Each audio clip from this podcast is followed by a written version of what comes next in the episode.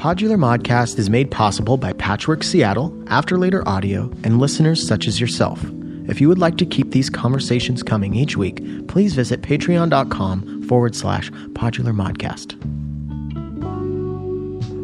Today's episode is brought to you by Escatonic Modular. Escatonic Modular is solely focused on the design and development of the finest, sexiest, and easiest to install modular synthesizer cabinet, hardware, and power solutions for DIY and professional case builders. To learn more, please visit escatonicmodular.com.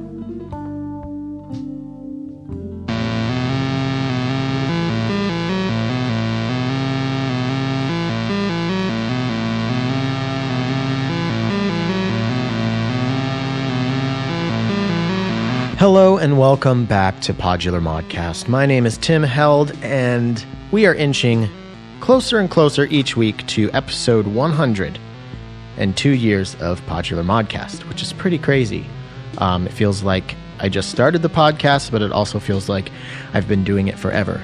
Um, it's a strange, strange feeling, but what I really am most excited about is that I'm still so passionate about doing the show and I'm still enjoying doing it because uh, when I started it, I was kind of thinking I want to do it for at least a year and 50 episodes, and now I'm doubled, you know, doubled that original goal, and I'm still excited about it. So, um, and I think one of the reasons I'm still excited about it is because so many of you out there are still listening to it. So thank you so much. It's uh, a lot of a lot more listeners since 2020 started, and I don't know how that happened or why that happened, but I'm happy about it. So if you're kind of new to the show, thanks for coming on board. I'm hoping to uh, to keep it going and hope that you continue to enjoy it.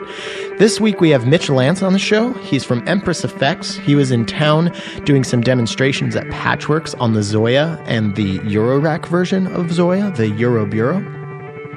Both are extremely robust and unique and um, just amazing uh, pieces of equipment. I have the ZOIA right now, and it's it's crazy how much how how many functions it has and just how powerful it is. It's a lot of fun to use. So if you're curi- curious about that, um, I do have a, a video that I made about it on my YouTube page. In fact, everything you hear behind me right now is a guitar going through uh, two different effects chains on ZOIA. And uh, my buddy Greg Markle from Recovery Effects tipped me off to the uh, the amp simulator, the cabinet simulator on ZOIA, because I usually when I play guitar with my modular and stuff, I just go direct in. And now with this tone simulator, it sounds so much better. But uh, one of these tracks has uh, tremolo and reverb, and then the other I'm actually using the granular uh, effect on it. Um, that's giving it kind of that really choppy almost helicoptery type sound, um, and then that's going through a different reverb. So uh, yeah, I'm just really, really loving this for effects. But uh, we'll get into some synth stuff too in a moment. Anyways, back to our guest. Mitch is an awesome dude. He uh, he came and he stayed at Ellison Wolf's house. We all know Ellison from Waveform Magazine. Um, Ellison is actually going to co host with me today. So, this is his fourth time on the show, third time as a co host. And he's going to talk about issue three of Waveform, which is coming out soon. And then at the end of the show, they do a patch challenge together, which is pretty fun. So what you hear right now, uh, this drum beat I made on ZOIA, and then um, that crazy bass line is actually my bass guitar going through a preset that I found on ZOIA. It was way too cool not to use. Um, and then fading up behind that soon, there's going to be a little like sine wave uh, synth line. What's really cool about ZOIA is you can set it up. You can use an external MIDI controller, or you can set up a sequencer and program, uh, you know, up to 32 steps of a sequence. But then you can use the buttons um, of the sequencer to play like a keyboard. So if you set it up in a certain key, you know, set up your scale or your mode or whatever, you can kind of be your own human random, um, or you can play lines. So that's what's going to be going on for the next few minutes here. Before we get into anything serious, I just want to, I want to share with you. Uh, the, my birthday weekend, how cool my birthday weekend was. And um, the reason I'm going to is because it's very musical related, very modular related. Um, first up, Hannah got me a 65 reissue of a Danelectro guitar, which I've always liked Danelectro, and this is my favorite Danelectro I've ever played. It's got these beautiful lipstick uh, single coil pickups on it, so it's it's a sound that I've been looking for but haven't been able to get in guitar because I've got a Les Paul, which I love, but I just I wanted a different tone, and this has the tone that I wanted, and it's just it looks so good too. I mean, it's you know like when form and function meet. Oh, it's great. Um, also, I got two custom modules from two friends this weekend. Um, two two things that only one there's only one of them in the entire world. Uh, the first one is is kind it actually doesn't function. my friend Jenny took uh, one of my PodMod blanks without me knowing, and she screen printed uh, this like cartoonized picture of me on it, and put some knobs and switches in some pretty funny places. And uh, if you go to my Instagram, you can see a picture of it. It's it's absolutely ridiculous, but I have it racked up in my system now, and it's uh, it makes me laugh every time I see it. And the second custom module is actually one that is highly functional. Um, I've told you about my friend David Lutz quite a few times, I think, on the show. He uh, is one of the most talented synthesists and songwriters that I know. He's one of my closest friends. He's been working on some modules for his upcoming uh, modular company, LEC. It doesn't have any uh, web presence or anything, so yeah, hopefully it will soon. But um, he's been working on all sorts of different ideas. And a while back, we were talking about mixers and what I wanted from a mixer. And uh, yeah, it was just one of our many modular conversations. And I didn't know that he had kind of stored that away in his brain and went to work. And so the other night, he showed up, he gave me a gift bag I opened it up and uh, it was a modular module sized box, and I'm like, this this guy went and bought me a module. Like that's a crazy gift, and it was even crazier. I opened it up, and at the top it says Gordon, which is my middle name, and I look at it and it has his his logo LEC on it, and it's an eight channel mixer, exactly what I want in a mixer you can pan each channel, and each channel has two sends. Each have stereo returns, and the mixer itself has stereo outputs. 22 HP. So it is it is exactly what I wanted as a mixer, and it's named after me.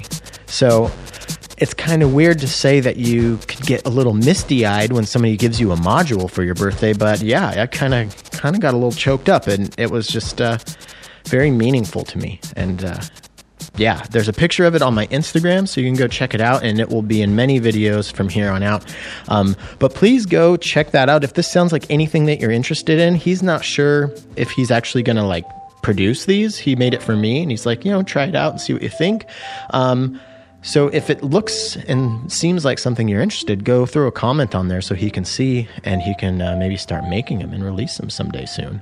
Um, but yeah, the the birthday weekend was great. On top of all the stuff that I got, all the cool weird stuff that I got, um, I got to spend some quality time with some of my best friends down at my friend Steven's, Steven and Jenny's house. Uh, it's where the grand piano is. I've told you about it, and you've seen pictures of it if you've been listening to the show long enough. And I brought my my uh, my modular down there and my guitars, and my friend Jeffrey brought his guitars down. He brought his SG, which he has drop tuned A, and his Life pedal from Earthquaker Devices, which is like this fuzz octave pedal that was developed with the band Sunn. Um, so yeah, we we had some pretty pretty wicked jams, and it was a lot of fun. Um, so yes, and thank you to all for your birthday wishes. It meant uh, it was a, it was a good one, and it means a lot to hear from you. So in summation, all this is to say that I think the meaning of life is that took a hard turn. Um, but but truthfully, I think I think maybe the meaning of life is just sharing quality time with people that you care about and that care about you, and uh, you know it's it's sometimes we lose sight of that and sometimes we get bummed out and we start isolating and you know and uh, I tell you that's that's just that's just there's nothing worse than uh, than feeling bummed out than to totally isolate yourself. I understand sometimes you need to you need to go into a bunker mode for a little bit, but uh, don't stay there too long. Um, get out there and spend some time with the people that you care about. All right, I'm going to step out of the sentimental ring. I just want to remind everybody that everything you've heard so far has been uh, from the ZOIA, whether it's a guitar through the ZOIA, a bass through the ZOIA, or me playing some sort of synth thing with the buttons, or some sort of patch that is just generating sound like the one that you hear right now. Um, I have to admit that the one that you hear right now, I actually didn't make it. It is one of the presets. Um, but one of the cool things about ZOIA is you go through the presets to find kind of like uh, inspiration for patches. And so I, I do that a lot, and then I end up deconstructing them and rebuilding them in my own way. This one I just liked way too much. And uh, yeah, it's just too pretty to not use. So, uh, yeah, again, everything is from the ZOIA. We're going to talk about the ZOIA with Mitch here in a moment. But first, I want to tell you about some uh, releases that are coming out, and then we're going to get into the chat. And I just want to warn you that this first release that we're about to talk about is uh, quite a left turn from what you hear playing behind my voice right now.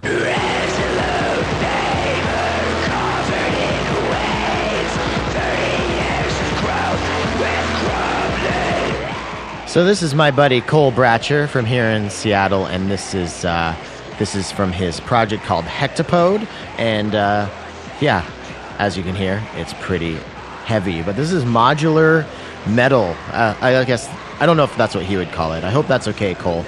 But yeah, go to hectopode.bandcamp.com to uh, check out this three-song EP.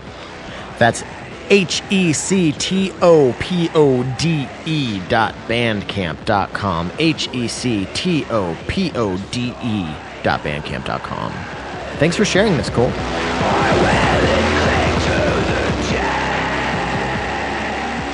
And this next release is actually one from me and my friend Tess. It's called Tim and Tess Stutter Punk. It is a four song EP that will be released this Friday on Bandcamp. I'll put a link in the show description. Um, yeah, we started this over five years ago. We finished it three years ago, and now we're just releasing it. Um, I don't know why we sat on it so long. I think because we're both busy in our own uh, own projects. But yeah, I hope you enjoy it. Uh, this is all pre-modular, um, but yeah, it was it was uh, really fun, and it's some of my favorite music that I've made.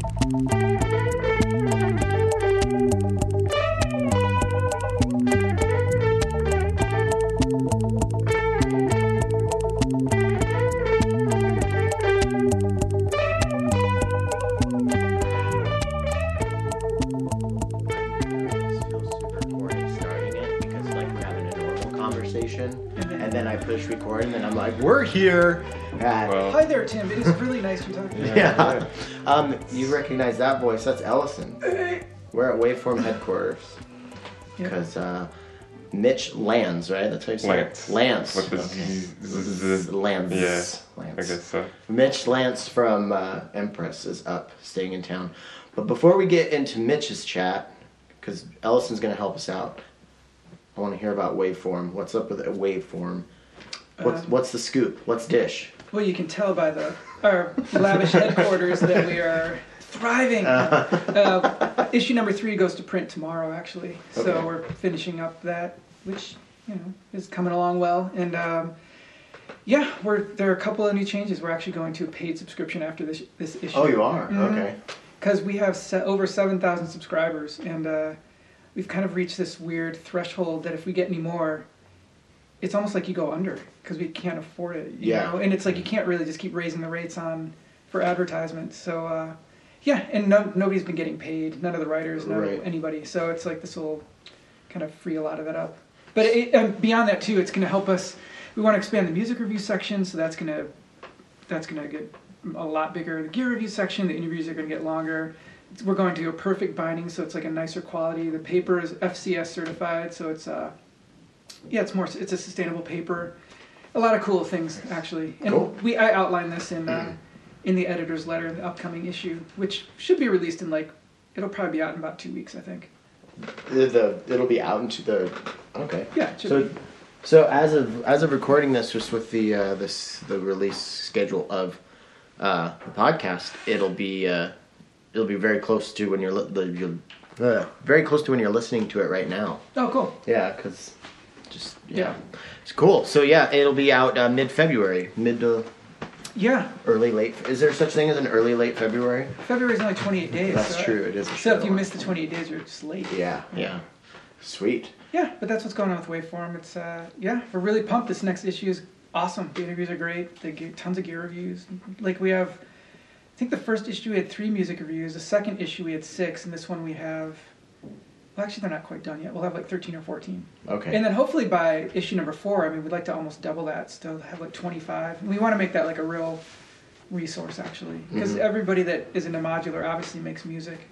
yeah, and there's not a whole lot of air. Like, how do you get? What's the press? There's no it? outlet. Yeah. there's none. And so we're also changing that policy too because up until now it's, it was all physical format. So if you didn't have a physical format, we wouldn't review it. But we're changing that. So Okay. it's like, you know, we'll see how that goes because I mean there are a lot of albums released and it's hard to keep track. Yeah. But uh, we're gonna do our best. cool. Yeah. Well, that sounds like fun. I appreciate you hosting and co-hosting, pleasure. Yeah. hosting the recording of and then co Um, so what brings you to Seattle, Mitch? Um, I'm just here for the weekend. I did a workshop at Patchworks Mm-hmm. yesterday and played a show last night. It was yeah, fun. The, both of them Yeah. were great. It was Thanks. really cool to see. Uh, like, we'll, we'll definitely spend some time talking about ZOIA here in a bit, but it was it was cool to see somebody who's, you know, really well versed in it.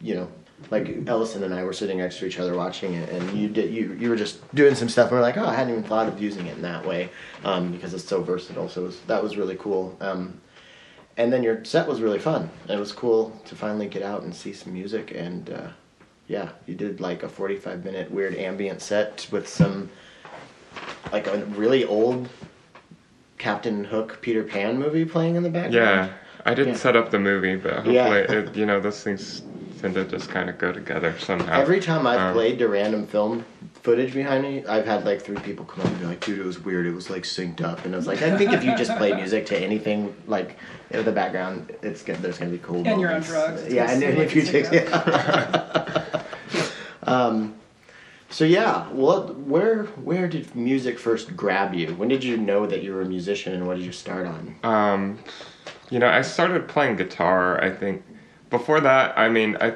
I feel like I was music was always a big part of my life as like a kid. Mm-hmm. I feel like I was making tapes at like twelve, Like mixtapes? pressing pressing record. Uh-huh. You know, like in my bedroom. Um, was pretty introverted as a kid, so and I grew up in like Oklahoma. Okay. So um, I spent a lot of time alone listening to the radio. Yeah. and um, yeah, so I started, you know, just sitting next to the radio, waiting to press record on tapes Uh-huh. to like make my tape mixes as a kid, and um, I always thought of, I always considered myself as like an artist or some kind of like outsider artist as a kid, I guess, you know, um, because like I felt very disconnected from the people around me. Um, and I thought I'd be a, really be like a painter actually when Yeah. I was a kid. I didn't start playing playing music until I was like 21. Oh, really? Okay. Um, yeah, and I started with guitar. Um, I'm actually I'm left-handed, so I play guitar the right-handed because that Uh-huh. was all of that was around. Yeah. and like anybody that's that's left-handed, I would starting guitar, I would say like play a left-handed guitar yeah. yeah. for sure. Like don't don't do, learn on a right-handed guitar because like my brother, my little brother started playing the exact same time I did, and then like we got together like maybe a year later and we're playing guitar and you know he was like so much better than me he was like shredding and i'm like still can't keep rhythm with his like uh whatever so you know i've always played guitar on off and on um Did you ever try to pick up a left-handed guitar and only like five years later Uh-huh. did I realize that that's why he was so much better. Okay. Why I think because he probably practiced the same amount of time. yeah? But that's I was I didn't make the connection for like five years. Okay. Yeah, they're not that common. Um, it's not like everybody has one, so you can try it out. Mhm. yeah, no, I I don't think I'd even picked one up. Hmm. Um, Do you play a left-handed now when you play guitar? no, I still play it's right-handed. yeah, 'cause it's it's just too late. Yeah. Yeah. I mean, that, yeah, that was. I, A long- I, my dad's left-handed and he doesn't play guitar, but he got a guitar, and so I strung it up for him left-handed. And um, I've been playing, you know, almost 30 years, not quite, no, like 25, 26 years. And I tried playing left-handed, and I I cannot do it. It's So it's hard. it's and then it's weird because I'm like, oh yeah, this is what it's like to learn how to play guitar. Like it's if if you play guitar and you want to feel like what it's like to like totally start over, just it's it. it's crazy. It's crazy how much different it is. Um, Yeah. so what kind of music? Like, okay, so you're you're an outsider artist feeling I kid at, at a really An young emo age, kid. like an emo, well, like a, but in Oklahoma, like, what kind of outlets did you have to find the kind of stuff you're into? Because I, I imagine Uh, you didn't have a like, was it like MTV? Like, Yeah, I guess so. Uh, I guess how old Like- were you? Did you have access to the internet at that? Or? yeah, I remember the internet was around, but it wasn't like that big of a deal. There was Yeah. uh you know, I think there was what was Napster. Napster, yeah. Okay, Yeah, so and that we're was probably the same age then. Yeah. Yeah, I think we are. Yeah. But uh, we, uh, I remember my brother was really into just like downloading tracks on Napster, but I was still more into like making tape records at the or tape records. I was making tape mixes at that uh-huh. time. So like I don't know, the Napster thing. I guess I was like a year. I was only a year older, and he was like way more into the computer music than I was mm-hmm. even, or like Napster and getting music on there. And I still like wanted the analog stuff. I but, like, guess like where did you have some older like some? I feel like But it was a- just the radio. It was just the radio. like- okay. Yeah, and I mean, even like as a kid, I feel like it was ingrained like in me that you can't make a living being creative yeah. because there was like no one. You mean by your parents? Yeah, Yeah. them and um, like just like collectively. Yeah, you know, there's way. no one like Yeah. in this small Oklahoma town that's successfully doing anything creative Yeah. that I know Mm-hmm. or I see. And so, and like, yeah, my my dad didn't. Re- I mean, I think my mom reinforced that belief. Well, what did your parents quite- do? Um, my dad was an optometrist, and my mom was actually she she was an antique dealer. Oh, so she she was kind of she had this like quirky little store in town, but she still. Also, I don't think it was very uh, lucrative, so that probably reinforced forced her her belief that you can't. I didn't. But- I didn't. I mean, I knew people did it, but I, I was just. I forgot who I was talking to recently, but um, I think it was actually Kevin Ricks, who's also from Colorado. Um, just like I didn't realize until I started doing this podcast and talking to so many people that like, oh, there's a lot of people out there that are like doing stuff that they love for a living and making it like in like some sort of creative endeavor. And I was like you. I just thought it was like it was rock star or bust. Yeah, you know, right. Like, and that just doesn't exist anymore, really. Yeah, So totally. It's yeah, so it's nice to Now it's a jump gun. YouTuber or bust. Yeah, yeah, YouTuber. Shit, right? uh, so, so what was what was the stuff you were listening to? Was like classic rock stations or grunge or Yeah, yeah, alternative? you know, it was like the metal? ni- alternative, Yeah. like '90s, whatever was on the radio Yeah. at the time. Um, Who were some of your bands? Like Twelve years old. What were like your, your 12 five years old. I think my first CDs. Dude, Eve Six. I fucking loved Eve Six when I was a kid. right. Yeah, I think like I think Explains a lot. yeah, I mean, I was I was thirteen. yeah, I, they had like this Clearwater. It was Clearwater radio, basically. Uh-huh. You know. Yeah. The Is that Clear Channel. Clear Channel. Channel. Yeah, Clearwater, yeah. whatever. That's- yeah. Just Uh, big. This yeah. big It's like this, yeah. like yeah. Everclear. They Bush, controlled the. Foo ev- They owned all the radio stations. right? and, like, yeah, Clear Channel. Yeah. Yeah. That's uh. Well, I so think- was yeah, I think they even did like didn't they own like MTV and everything? I don't still, know. maybe? Blockbuster. maybe. Yeah, it was like it was Like- pretty much everything. They were controlling. Yeah. Yeah, they control the world now. Yeah, I think actually, they're still, mega corporation, I think it and is they still uh, a thing. Yeah. Yeah, they're They- iHeartRadio. and- they determine who gets elected to the presidency, and uh, right. Yeah, and if you want to come take over PodMod Clearwater, I, could, I will take the money. I was gonna say, what's your price? What's the price tag? Um, Pretty low. it's it's not it's not a lot. Um, like I've I've just been putting out into the universe for like the last six years. Like I don't think it's too much to ask. I just want five million dollars. Yeah, that's all I want. Just like five million, and I'll make it work from there. That is way undervalued in Podular Modcast. I Oh, mean, no, you're that- giving it away five million dollars. Yeah. yeah. I mean, I wasn't selling it for five million dollars. I, I just want that lump sum. But Oh. Clear Channel, five million a year for Podmod. I think it's They worth got they got the money, yeah. and I'm bringing this to the people. It's all about it. Yeah. Um, okay, so you're, you're making mixtapes. Wait, wait, wait. You still didn't answer that question. Yeah, I want to know your who your bands were. Oh right, Yeah. like oh all the yeah all those bands. There no one it particularly uh, ground. I liked Beck. Yeah. actually, Beck's good. yeah. Yeah. There's Um, always a couple that like you s that like- still hold on, like, you're, like Right. not too embarrassed. Like I'm No, not. I mean, I'm not going to go around being like Eve Six is the best. I mean, I band." definitely watched Limp Bizkit live. Yeah. Um, they they That's had brutal. yeah and you live to tell the tale.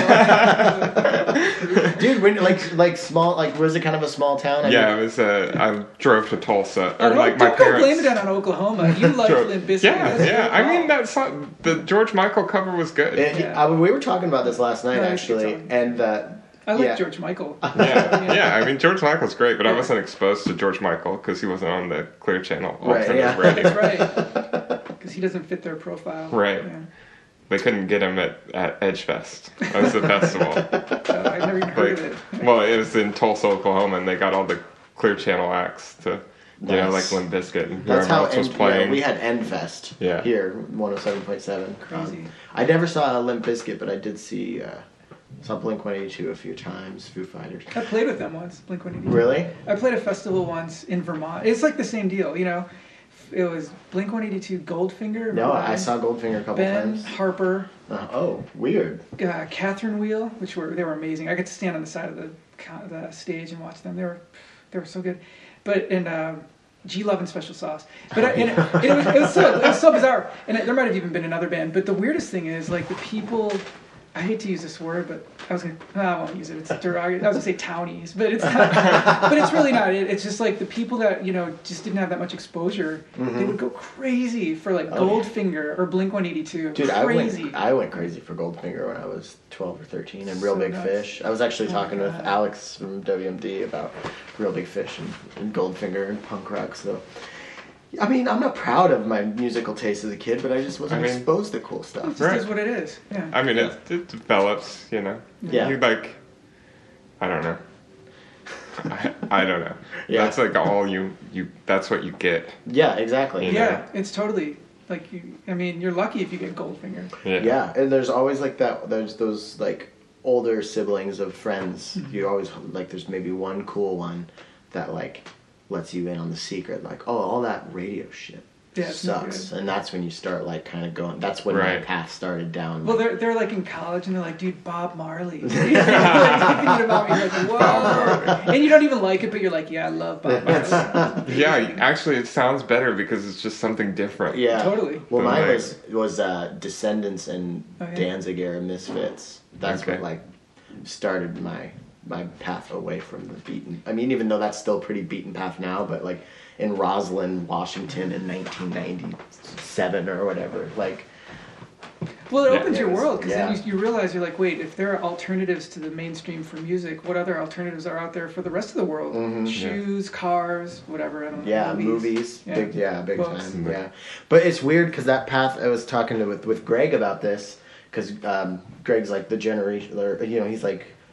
I don't. He maybe not quite ten years older than me, but you know, he's he's just we we grew up at different times. So like, and uh, the time that was like the most influential time for me as a teenager, what I was listening to was the time that he like was at the age where you're too cool for what's going on popular, and you so you like missed it all. And and mine was like the 2000 to 2010 like pop culture is just a black hole to me. I don't. I can't tell you what was like really going on in the pop like. So you and Greg culture. can't really like coalesce on like Well, everything that I, Bizkit. yeah, yeah, well, like we can't bond over Blink 182's Dude Ranch, but uh, or or Enema of the State. yeah. Well, see, the Enema State. That's where I started. Like that's where I think my taste started to, to develop. I was like, this is fucking stupid, Yeah. and um, I started turning You my too? back on that. I think so. And uh, Limp That's like- second album. We were talking about this Chocolate last night. Starfish No, that was like the That was- third. That was, I don't know. I It was, think at that uh, point they were actually trying to lose fans. Right. Yeah. doing a good like- job. It was Significant Other, I think, was the name of this Yeah. album. It had like Wow. Nookie, and I it came out because I loved that Three Dollar Bill Y'all album, and then that other one came out, and I was it was just so corny, and even as a kid. I was like this, I- but I wouldn't uh, let myself admit it. But I was like, "This is corny. I don't like this." And then, after like six months, I just realized it's like, well, that band that I thought was really cool actually fucking sucks. So, I think that like I, I don't want to spend too much time on Limp Bizkit here, but uh, In how much they've influenced you, I don't Yeah. know, maybe embarrassing. but like George Michael's, I never even listened. I don't think I knew it was a cover. Of- I didn't of, either. Like, Yeah. That's a weird phenomenon too. I remember when I heard "Higher Ground," which is a Stevie Wonder song, and I Mm-hmm. heard the Chili Peppers. I was like, "This is a cool song," and somebody's like, "Dude, that is a Stevie Wonder song," and I was like, "Stevie who?" You know? Yeah. like- Well, yeah, when you're when you're like, you know, preteen, you don't Yeah. you don't know what's Yeah. going on. Like Yeah. I yeah, I thought Faith was their song too, and I thought Higher Ground was their song, and I thought uh, Roller Coaster Love was also Oh yeah. like Chili Peppers. So you know, yeah. It was it was just cool to have someone screaming, um, uh huh, and yeah. like uh, he felt your, you felt his pain. He yeah. felt yours. actually, it, but he wasn't like trying to transmit pain. It was just like. Like twelve, year, he's like embodying. Fred Durst is embodying twelve-year-old angst totally as like yeah. a twenty-something-year-old man. uh huh. Um, Nothing wrong with that. Man. Yeah. He's way behind his time. like he Yeah. could, he could talk. He knew how to talk to twelve-year-olds. uh huh. Like, yeah. you know. That's so crazy that- that twelve-year-olds would look to Fred Durst as like an elder. Dude, I Yeah. bought a red fitted baseball because of fucking. My little brother did too. What do you mean fitted? But, It doesn't It have. It's like the the like professional. oh, without the it doesn't have the adjusting thing? snaps. Yeah. Oh, is Yeah. that the difference between like if somebody who's cool and somebody who's not? Oh yeah, Yeah. like when I was a kid, if, you, if Definitely. your hat wasn't Wow. fitted, you were that was like you, that wasn't cool. Like I that was was worried. it was before trucker hats became cool again. Yeah. Yeah. So you could if you didn't like I wouldn't even consider a hat if it wasn't fitted. Wow. Wouldn't even consider it. I just wore a beanie.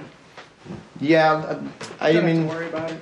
well, you had to wear it backwards, and if you had the little strip Yeah. and then your Oh, your head yeah. showing, it would just look dumb. You Yeah. have like that weird mm-hmm. tan. Yeah. and actually before trucker hats came back, like it was really nerdy to wear the netted hats. Like you wouldn't be caught dead. Like if you and then in your little league, you could always tell which which teams had the more money getting donated to them because they had like if you know in like a little town with like six teams and then you all go to school together. Like one team's like sponsored by the local business and they've got fitted hats and nice uniforms and then you have the net back Ew. and the shitty uniform and you just feel like you just feel like a piece of shit. Yeah, being a kid's hard. Yeah. And Limp Bizkit really got to the core of that and spoke to us. Although they still made you wear the fitted hat, so That's true. You- I mean, the ultimate we were- consumerist brainwashing. I guess. Exactly. We were Yeah. part of the system. like. I'm just like you, but buy this hat or you're a dweeb. That's what I Yeah. said. yeah. we have. What kind of gone message are you sending, Fred? So widely, of course. Yeah, This is a modular podcast. Yeah. People want to know about Limp Bizkit. absolutely, absolutely.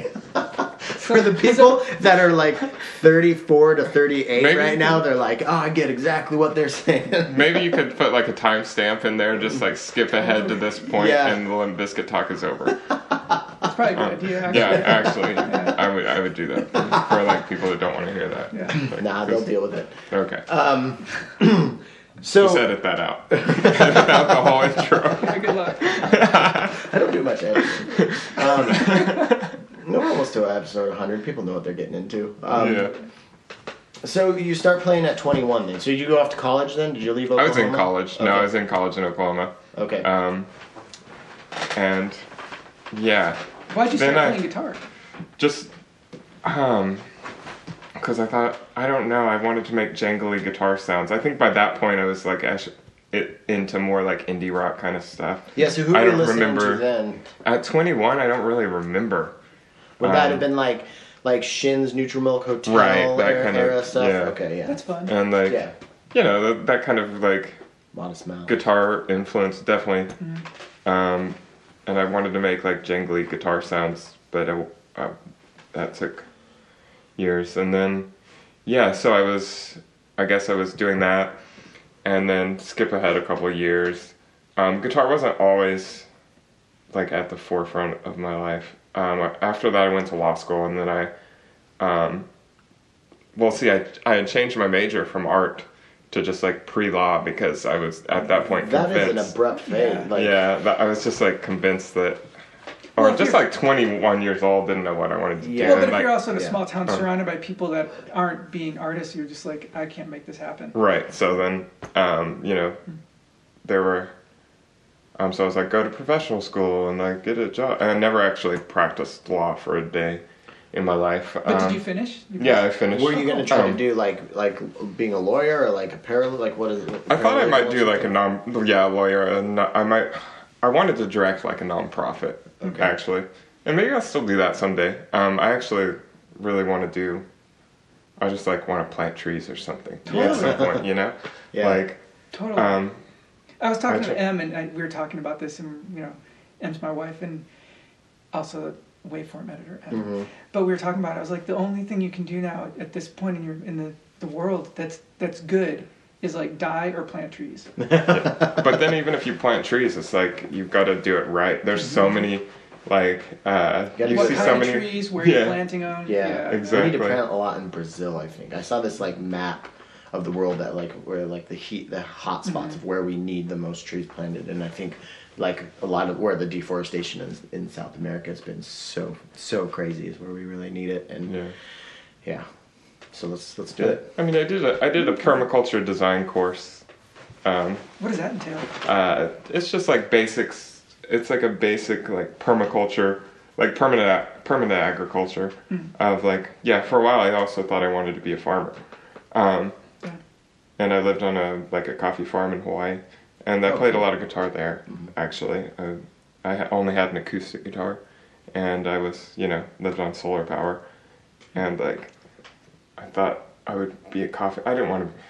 I thought I'd be a uh, coffee farmer, but I didn't really want to live on like the land. uh, yeah, it's a long story, but I won't get into that. Anyway, um, back to like music and stuff. I uh, yeah, I thought I'd direct a nonprofit or something, but at the same time, I've not been like job wise. I haven't necessarily been very career oriented, and I just pursue what interests me. You've traveled So- a lot too, right? Yeah, yeah, Yeah.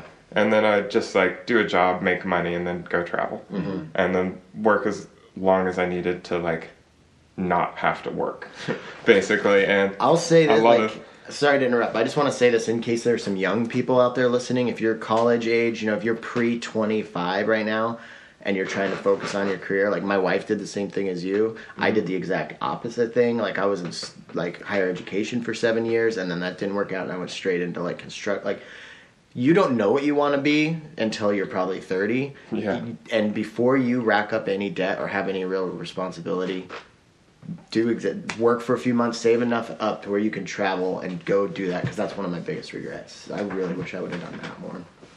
But at the same time, it's kind of selfish and like um, I think that's the know. time to be selfish because you don't have the Yeah. you don't have the life experience to really be that Yeah, that's true. that much of a Right, You're, like- like, you're I selfish anyway. It's like yeah, I think I learned a lot. I gained a lot of experience from it. Well, and that way I- you can give a lot too. Once Yeah. You, you know, I agree with. Yeah, I think it would make you more well rounded. I know everybody that I know that's done a lot of traveling as they're young seems like way, way more open minded and well, like kind of more well adjusted person. A little, Yeah. little bit more of a grounded view of reality. Like we were talking a lot last night about just like how much capitalism is infused into our DNA as just people and how mm-hmm. much it influenced like and that's very a very American way of thinking and I, I think getting out like luckily I studied anthropology so I got to like get a get the concept of ethnocentrism beaten into my head as at a young age so I like I, I learned about it through books like but I think like going places would be Yeah. like that hands-on experience and way more impactful but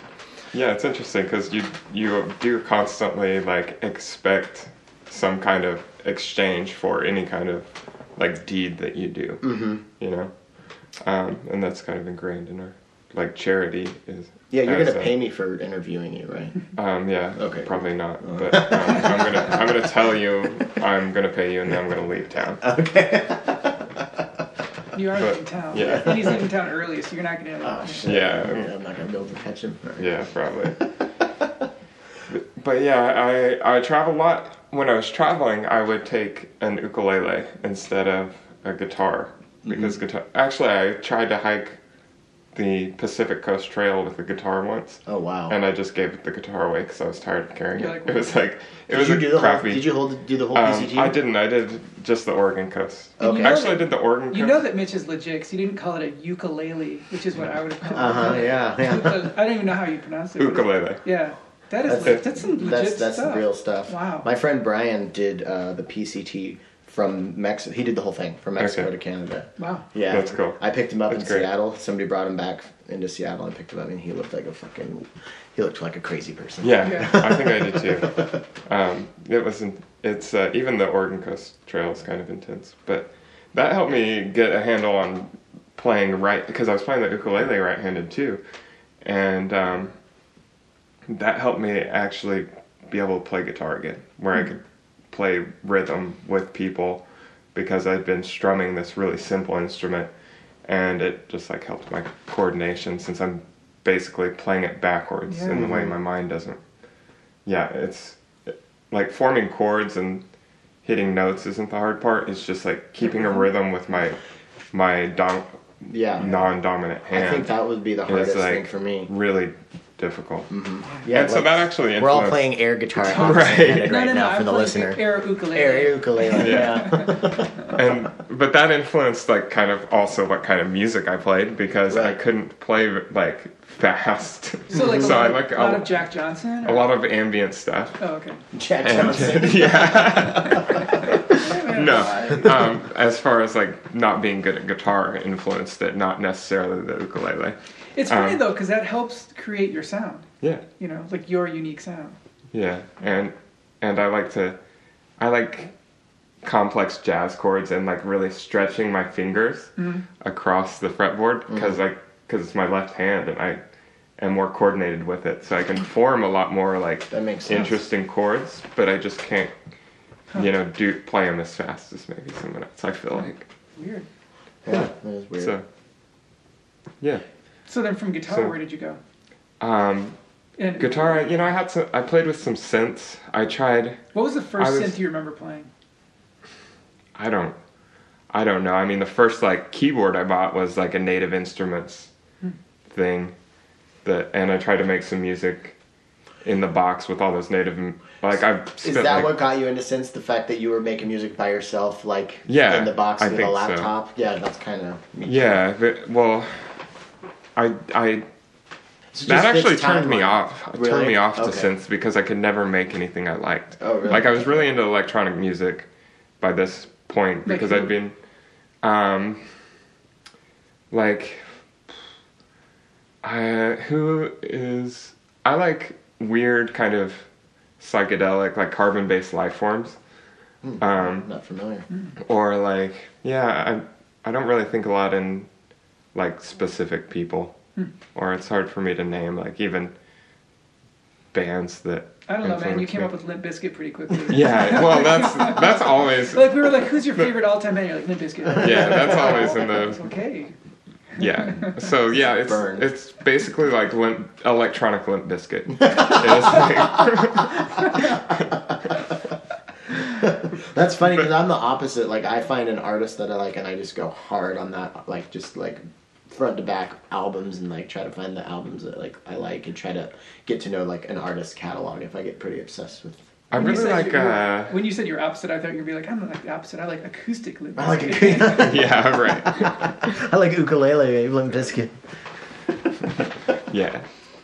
That's uh no, I really like Jon Hopkins kind of. Yeah, John. Ho- Yeah, Like, uh, stuff, that Singularity album. Is Yeah, really that's really good. But his ambient stuff before that was cool too. Yeah, But um, as far as like ambient artists, I feel like I don't listen to like a lot of well, you can make Um, that music. yeah, you know.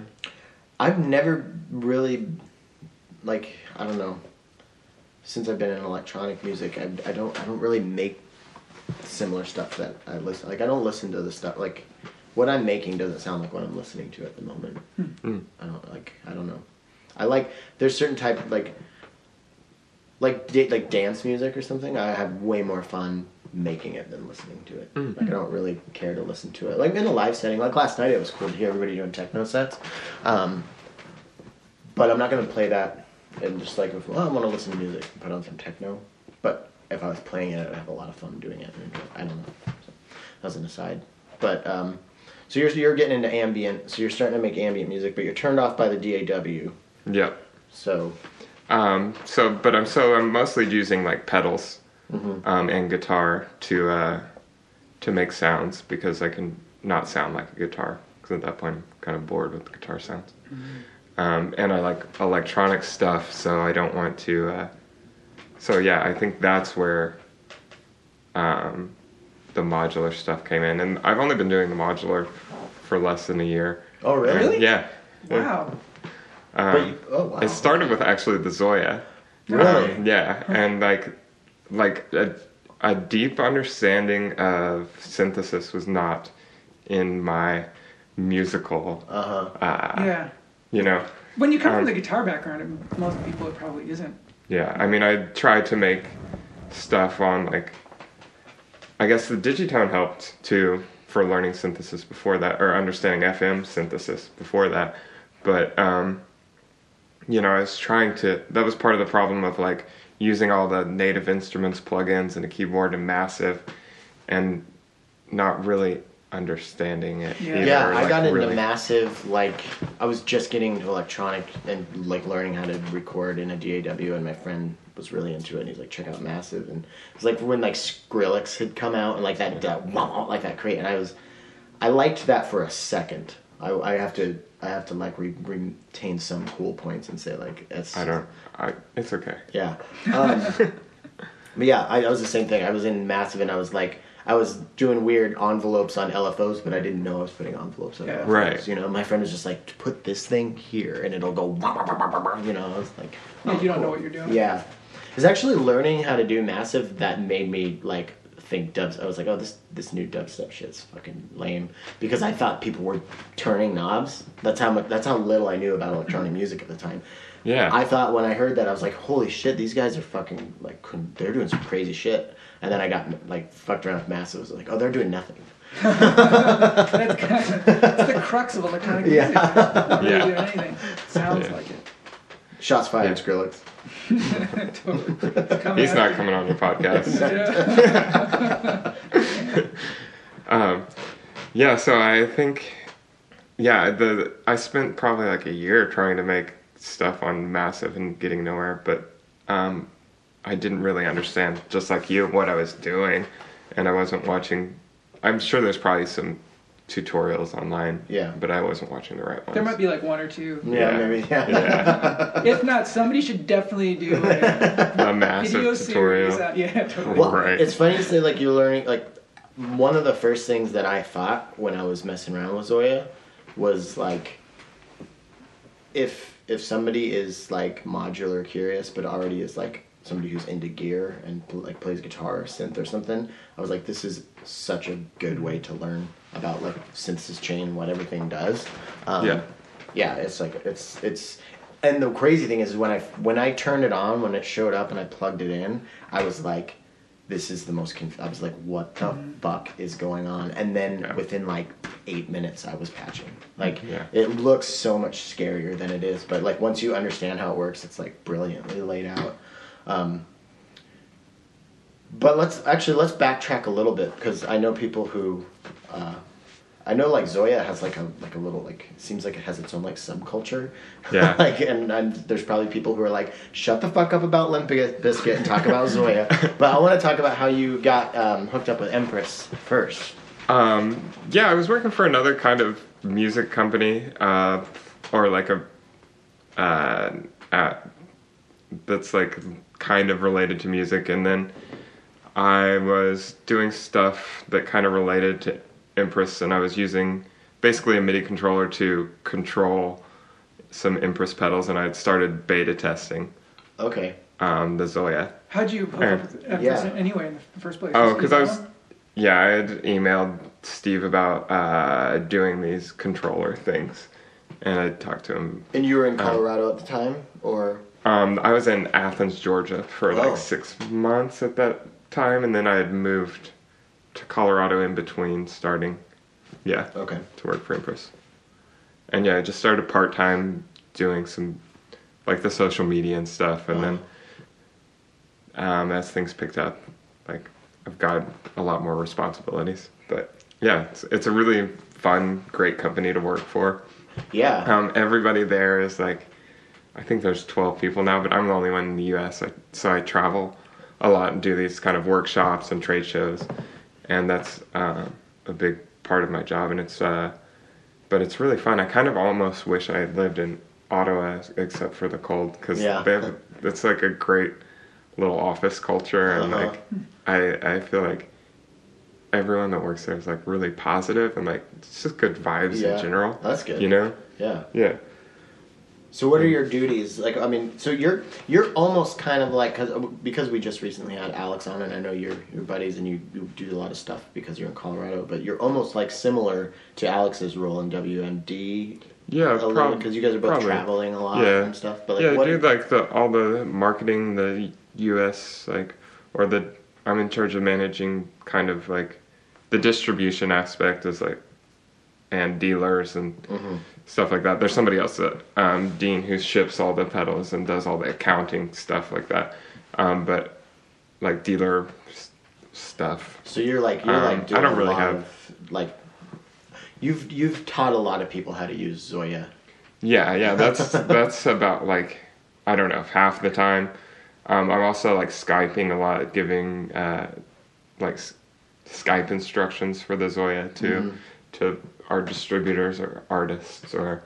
Um, so yeah, I'm talking about it about like half of my job is Wow. just talking about ZOIA. It seems Wow. like. And you were telling me yesterday you basically created this position in your job. Is that right? Um, yeah, I guess so because there was just no one doing it. Uh-huh. Um, so yeah, I was like already beta big- testing. If So I any was like, big company Steve, out there needs needs a Mitch, um, there's a Tim available. Tim can be your Mitch. I'll be your Mitch. My Right. little Mitch. Um, sorry, I der- derailed you. but, but no, it's okay. Yeah, so yeah, I just I talked about this way a lot. Um, yeah, So, um, bef- okay, before we start getting into ZOIA, um, I'm curious because Empress is like when I think of like boutique pedals, Empress is one of the ones that you put in the, you know, in the higher like th- I don't know. I, I think like the of- best. Yeah, like yeah, like the best. No, the, just well, no. I think so. Like I, I think of like I think of Earthquaker, Chase Bliss, Meris. Um, you know, Empress. Like All- I, I could keep going. There's a bunch. companies. Yeah, there's really awesome companies. Um, but yeah, Empress is in that. But the ZOIA seems like Biyang. Don't forget Biyang. Biyang. I'm just kidding. They're Chinese company. D- Sorry. DOD. Um, are they still around? Well, I think they're Digitech now, aren't they? I, mean, I don't know. No Man, idea. I don't know. Don't- Um, Edit sorry- that out. Yeah, sorry, DOD. uh, but I mean, up until up until ZOIA, if I mean, I don't know everything that Empress does, but I feel like maybe known for like I feel like Guitar they're- pedals? like guitar pedals and like especially like everybody's talking about that Empress reverb. You know, Yeah. like the reverb is just like some of the tastiest reverb.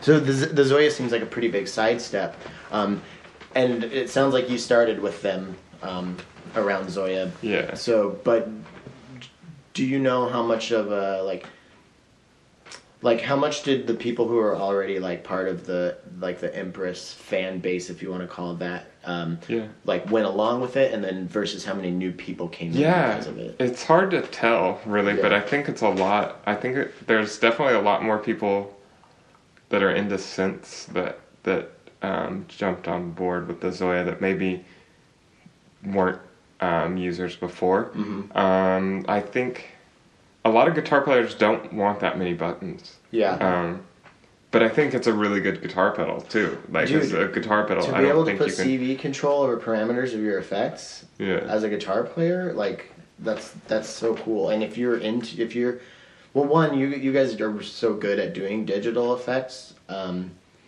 to have like a digital multi effects made by a company like Empress is just like, I don't know. Like I know there's a stigma against multi effects pedals, Mhm. but um, I feel like this one, as technology is getting better, I feel like hopefully that stigma, like will kind of Yeah. fade away. But Yeah, because I feel like I feel like that stigma might come from like the quality of the algorithm suffering in the multi effects box due to the amount of DSP you can use, and Mhm. I don't think like in the ZOIA ZOIA the reverbs aren't really compromised. They just use more DSP than Uh-huh. uh, other modules because it's so you know intensive to Okay. of a process or it requires so much processing power. so Um, it, um, sorry, go ahead. No, go ahead. It, it was it was already ZOIA was already like existed in the way that it does now when you came on board then or Yeah, I think Steve had been developing it for years, Um, and so, but when I started, when I started, I started with beta testing, and when I got the first beta testing firmware, there were no, there were hardly any effects. It was mostly like you just build, you build your own effects. So I was like, there was no reverb. I was trying to like make a reverb from all pass filters and Oh, wow. uh, and delay lines, and like, so I was really forced to like learn all this stuff if I wanted to use it from the like, you know, the basic level. Mm-hmm. Um, but then you know they added re- all these different effects, and now it has just it's more of a multi effects box than like just a little patch bay kind of thing. Right. And what's what I really like. I mean, I don't know if I want to get into this yet because it's. I don't know. It seems like there's a lot of wa- ways we could go with talking about it because it's such a crazy, unique thing. But like, what I really like about it is you. There's like a what is it? A Facebook group that's most active, like a ZOIA Yeah, Facebook. And if you want a feature on there, go to that Facebook. Is it the Facebook? Oh no, it's uh, it's our the Facebook groups. The Facebook group's a little different, but it's Okay. uh, it's still great, and uh, that's uh, the user the Empress user voter forum, and you just Oh, right. submit like your serial number and register, and then you can get in and you can submit like ideas, and then if they get upvoted, then we try to implement So it's like your own person. It's like a ZOIA Reddit page, but like not Right. not Reddit. Like it gets voted up. And so if like if you think of a, a feature that you would really like ZOIA to have, and then you know 150 people vote it up, then that's potentially going in line for what's going to be on the next firmware update. Yeah, that's the that's kind of the what we use as the bit, the metric to Uh-huh. determine. That's so cool. That's like the I don't know. That's such a great utilization of just kind of how I don't know, te- like of technology and how like like the it's like a good use of the internet and how connected we are. Like to have people who are the actual users dictating what the functions are going to be. That just seems like a no brainer. It's just I Yeah. don't know. It's a brilliant idea. Yeah, it's Yeah, a really thanks. democratic way to give people what they want and to Yeah. know what people actually want. Yeah, I think That's Yeah. cool. Yeah, I think it's great. It's I think it works really well. It feels it feels good, and you know you can't implement everything, but so you just try to pick the most popular things. You know, because it's still a small company, and there it takes a lot of work to do anything. We have yeah, we're gonna do a sample player next, and That's going I to be think super there's- cool. there's Like- an engineer working full time just to get the sampler Like a, Going. a pedal version or a. Uh, both. So you'll be able to save uh, samples to the SD card and and f- Such a- trigger them with either the pedal or the module. Cool. So we kind of buried the lead by talking about it. Um, Yeah. But Sorry. No, that was my fault. I was just like there was just cool cool stuff about it I wanted to mention. But just for anybody who's just like tuning into the podcast for the first time who maybe doesn't know about ZOIA, I've talked about it um, quite a bit on the show and did some really basic um, demos and, and video about how to set up stuff. But like from what it, what it, what is ZOIA like, and, and what's the difference Okay, in yeah. it and like Euro Euroburo? Okay, the ZOIA is like a grid-based, um, modular influenced, multi-effect or MIDI controller or synthesizer.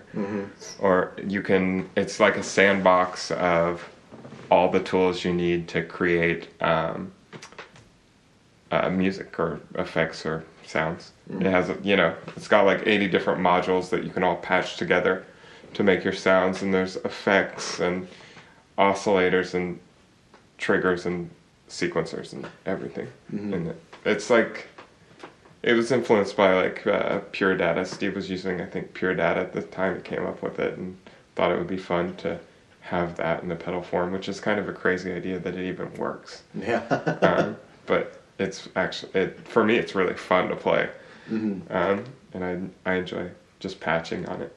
And you said you've been working on it for years. Like how long? Um, maybe three three to four years. Wow. Okay, so yeah, that was gonna be my other question. So you see, like, you see some of these pedals, big pedal companies are, um, are transitioning and making modules. You know, recovery makes, you know, now makes modules. Earthquaker. Uh, Earthquakers They made their first getting one. into it, and um, Strymon. uh, Dwarfcraft. Uh, this this is an interesting uh, way of like entering the modular world. I mean, I guess now with with Euroburo it is full on modular, but it was it's kind of cool to uh, because it's like based off of like modular patching with the grid based system. So was was he starting to see like modular gaining in popularity, or is he starting to get into it, or like Um, guess what was the impetus for it? They were developed at the same time, actually, the module and the, Oh, really? the yeah. Oh, They st- or they started in development at the same time, but it took. We're, um, we're faster at building pedals because it's a pedal company. Yeah. yeah. Um, and the but to me it makes a little more sense in a module in a way Mhm. because um, of the way I use it and like even when it was a guitar pedal. But this is how I use all guitar pedals. I have them on a desktop. Same I don't Mhm. I don't stomp on any guitar pedal. I just like I turn knobs. So Me modular is perfect for me Yeah. because I end up turning knobs more than I end up writing uh, guitar licks or whatever anymore. Yeah. So, um, so yeah, the ZOIA is always on my desktop, um, and I like to use it. You know, push buttons and switches is is what I do with it. hmm And yeah, Yeah, I'm, I'm the same way, and I just gotta like my what I have right now is just like such. There's a few things that I would like to add as far as pedals. Like I have my modular thing, but I like to to play with pedals with my guitar. But it's like ZOIA Mood from Chase Bliss, uh, Cutting Room Floor from Recovery, Yeah. and Afterneath from Re- Earthquaker. Like though having those four together is just like.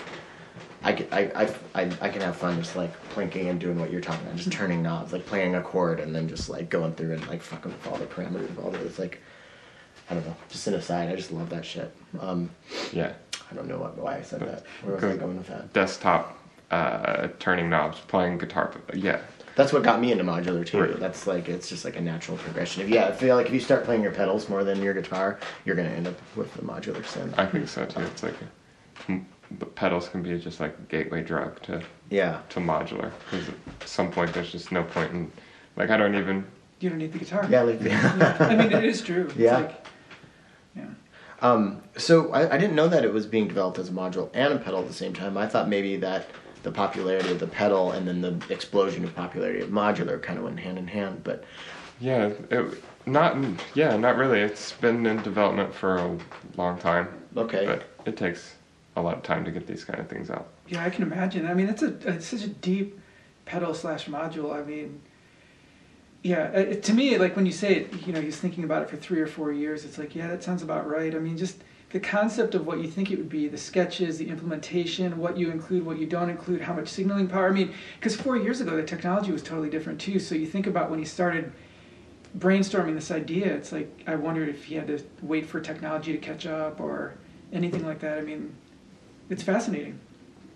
Yeah, I think I mean it's the same uh, chip, so the and the same uh, you know, it's different code for the algorithms, but the uh, chip's pretty the sh- processor's pretty powerful for like running the the Empress Reverb. It's the same chip that's running Oh, okay. that so it's a it wasn't necessarily technology catching up because that was like i think probably the most powerful thing at the time yeah. you know it's the same platform that like most high-end guitar pedals use for D- for their processors and okay, um, there's new ones now though that are coming out um, and then yeah who knows what'll happen with like quantum computers and like I don't even know what that is. and I don't either. It just sounds cool. 'cause It sounds quantum cool. well, you need to read more Ray Kurzweil, dude. Yeah. because then you can at least say when someone says that they don't know what it is that they need to read more Ray Kurzweil. That's as far as I can. Go. Right.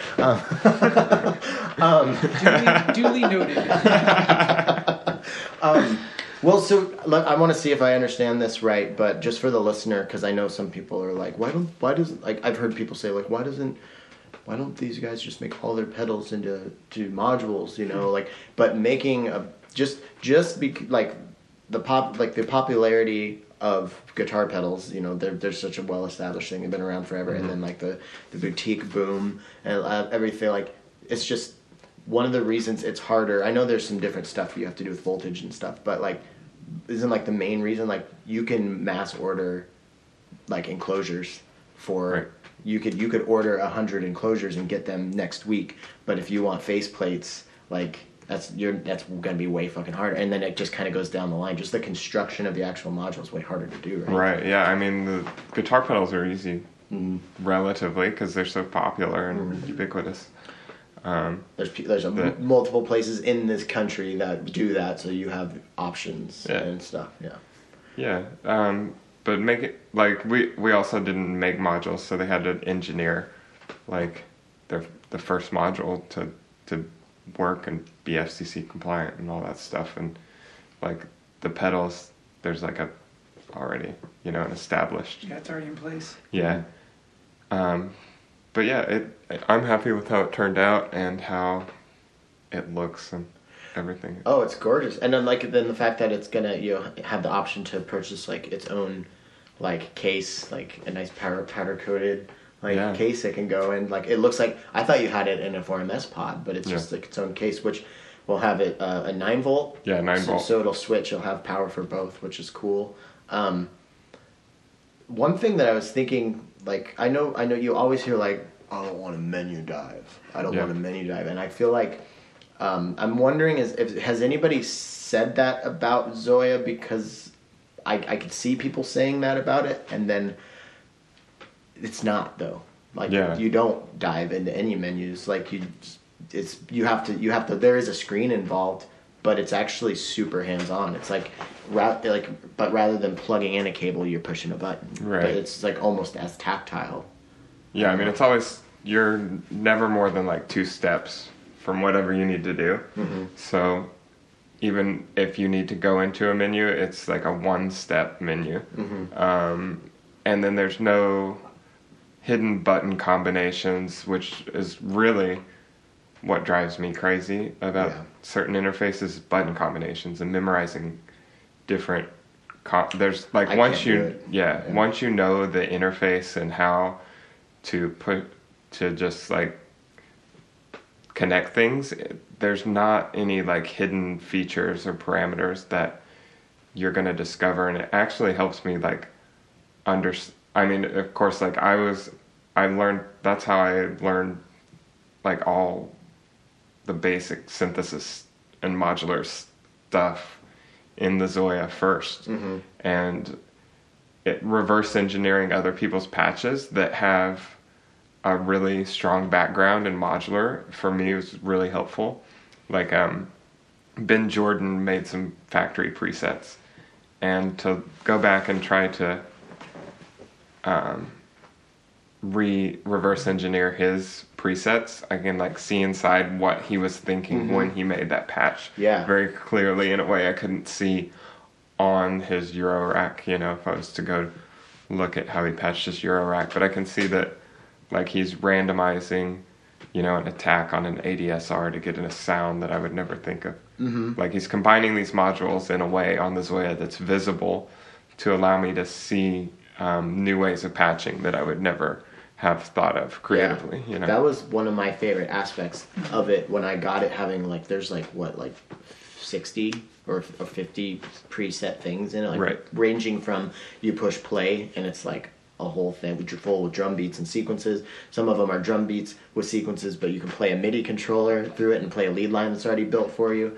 Um, and then some of them are just effects. But that's exactly like I was listening to this one with like this really cool drum beat on it, and I was like, how the fuck did they? oh i can see how they did it and and what i really liked about that is you can start deconstructing the pre-made patches like what i did is i i went into one of the patches that i thought was cool and i changed the tempo and i went into the ratcheting sequencer and changed the drum beat and i erased the bass line and then pretty soon i had my own cool drum beat that I actually didn't have to know how to like build because it was already built for me. But then I learned, I saw how to build it, so now I can go build my own So you actually learn something. Yeah, so you can learn, and then so, but in in that in that regard, you learned how to do, you know, synthesis. You learned how synthesis worked through ZOIA. When you then did end up getting like you've got a six U in here with a bunch of WMD and like so you got a BIA. Um, did you did you kind of hit the ground running then? i guess so yeah it started small Yeah. um, but I then i was just like knowing how to patch stuff, like oh You know, like did you ha- you had Yeah. setup and you're like, okay, well I understand what these these inputs and outputs mean, Right. and you could like just start patching on it, or Yeah, I think I was by the time I got a modular, I was pr- really comfortable um, making music on it, and then um, it was so immediate, like making music on modular that I just loved it because people would say that before, and I'm like, yeah, that that does not look immediate. You've got patch cables everywhere, like that looks insane. uh, Um, so I love that story you were telling last night. Will you tell it really quick? Yeah. It's really funny. okay, so my friend went to a Richard Devine show and he didn't know what modular synthesis was, and he was trying to explain to me what Richard Devine was doing on stage. Ooh, what did he say? And he, He didn't know just- that you were that you were into it. Um, this is actually this is a couple years ago Okay. before I was really even Okay. into modular synthesis, and like he's like, yeah, um, he he just had like this this uh this table and it was full of circuits and he seemed like he didn't even know how to control them and he was like bending the circuits and moving them and every and then there were all these crazy sounds and it just sounded out of control like i don't even think he he could even control it and all he was doing was trying to wrangle in these like these cables Did your friend like it? yeah Oh, okay. um, I love that. He's like, like- of all people, he's saying Richard Devine didn't know how to control it. yeah, like totally. Well, have you ever seen Richard Devine play? I'm only in videos, but yeah, Uh, he's. we saw him last year at NAMM. Have you ever seen him play? Yeah. Yeah, I mean it's crazy. You know, it's Yeah. like all the. It's just like.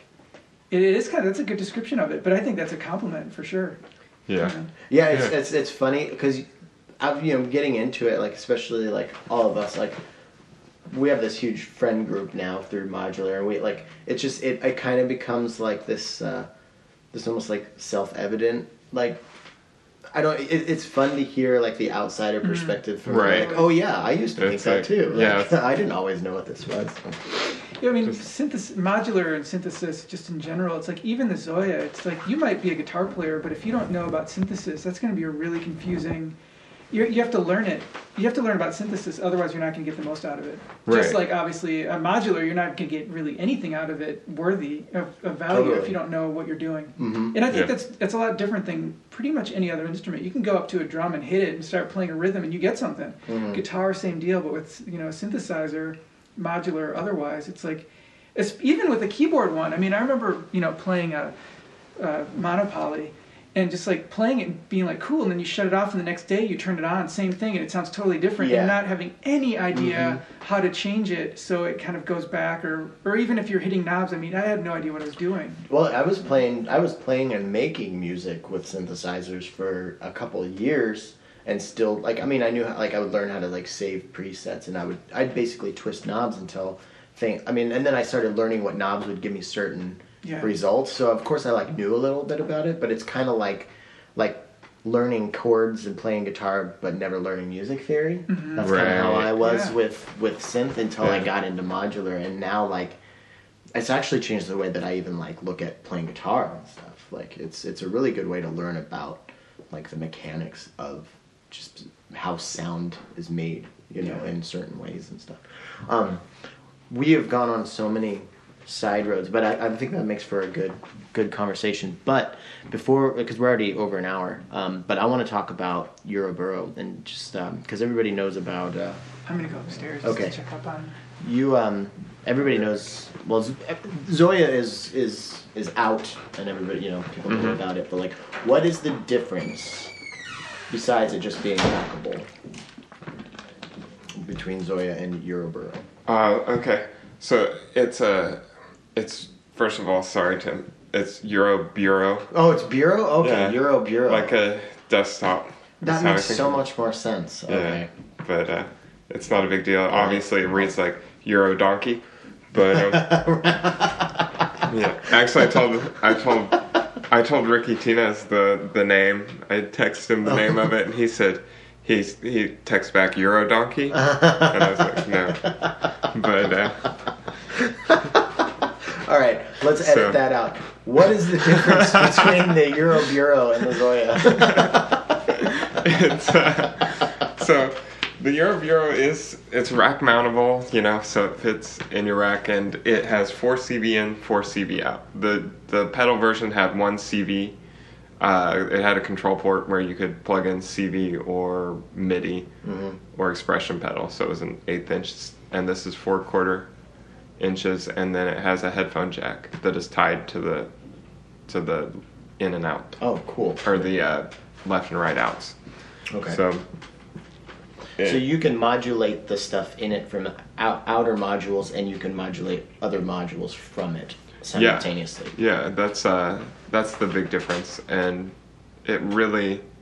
I was using the ZOIA as like an an analog, you know, an addition to my modular system before this, where because I was I had a smaller like um, 6U 60 HP, and then I was using the ZOIA. and That was it, and um, the I got a bigger one when when this came out, or when I got the prototype Uh-huh. because I needed a bigger case. Yeah. 'cause it's 34 HP. What is that But- case, by the way? It's really slow. Uh, it's an Erica Synth oh, cool. uh, case. Yeah, it's nice. It's like a 104 HP um, 6U, and it's just enough. I guess 104 HP is exactly how much you can close in a overhead bin in, in an airplane. yeah, I've so- taken my seven. U- Well, yeah, I've taken my seven U on a plane. So it's Um, it's.